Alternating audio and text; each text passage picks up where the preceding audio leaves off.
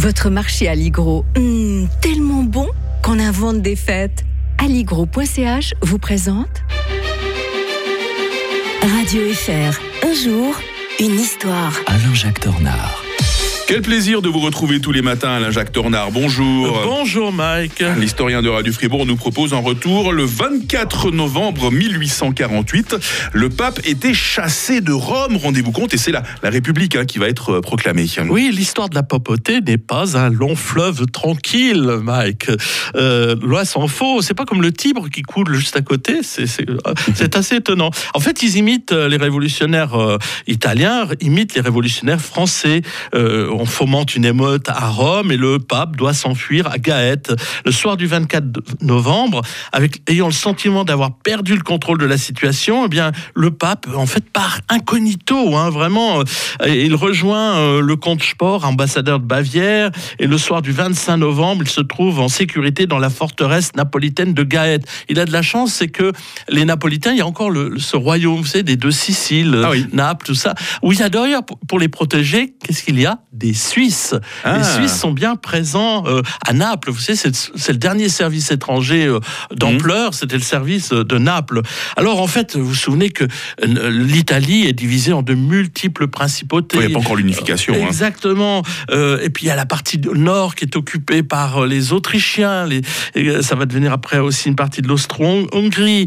Il y a d'ailleurs Verdi qui a popularisé ça dans certains opéras. D'ailleurs, la lutte pour l'indépendance de l'Italie.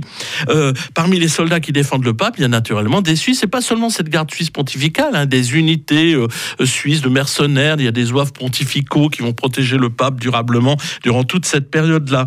Et en fait, bien entendu, après la fuite de, du pape, eh bien, on s'empresse de proclamer la République qui va durer du 9 février 1849 au 4 juillet 1849. Et là, euh, contre toute attente, c'est cette République française issue de la Révolution de 1848, mais qui est désormais présidée par le prince Napoléon, le neveu, ou j'allais dire presque le soi-disant neveu, puisque maintenant l'ADN a montré qu'il était sans doute pas de la même famille, Mhm. le futur Napoléon III, qui très euh, catholique, en fait très proche des milieux catholiques, eh bien s'empresse d'aller au secours du pape et une armée française qui débarque et qui, avec les mercenaires suisses d'ailleurs aussi, qui va en profiter pour rétablir le pape dans ses prérogatives.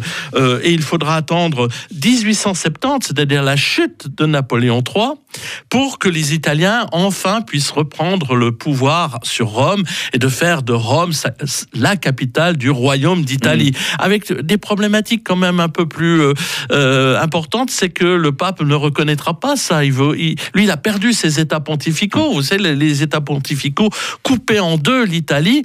Et là, c'est fini. Et il n'aura de cesse, euh, pour reconnaître vraiment la République, la République, le royaume d'Italie, d'avoir un nouveau territoire. Et c'est un certain Mussolini. euh, on oublie toujours que c'est les- les- le fascisme italien qui a rendu au pape Mm. c'est un, un semblant de territoire, un- enfin semblant un vrai territoire, puisque c'est la cité du Vatican euh, qui est le plus petit État du monde, même si on dit que l'ordre de Malte aussi serait aussi le plus petit État du monde. Mais c'est quand même étonnant de penser que on a le- ce rétablissement du droit du pape grâce à un grand dictateur fasciste qui s'appelait Mussolini. C'est passionnant l'histoire quand vous nous la racontez, surtout parfois sous des aspects un peu dérangeants. Alain Jacques Tornard, demain, euh, nous serons le 25 novembre. On va revenir en 1944 avec les Alliés qui libéraient euh, le camp de concentration de Struthof en Alsace. Bonne journée Alain Jacques. Bonne journée à tous.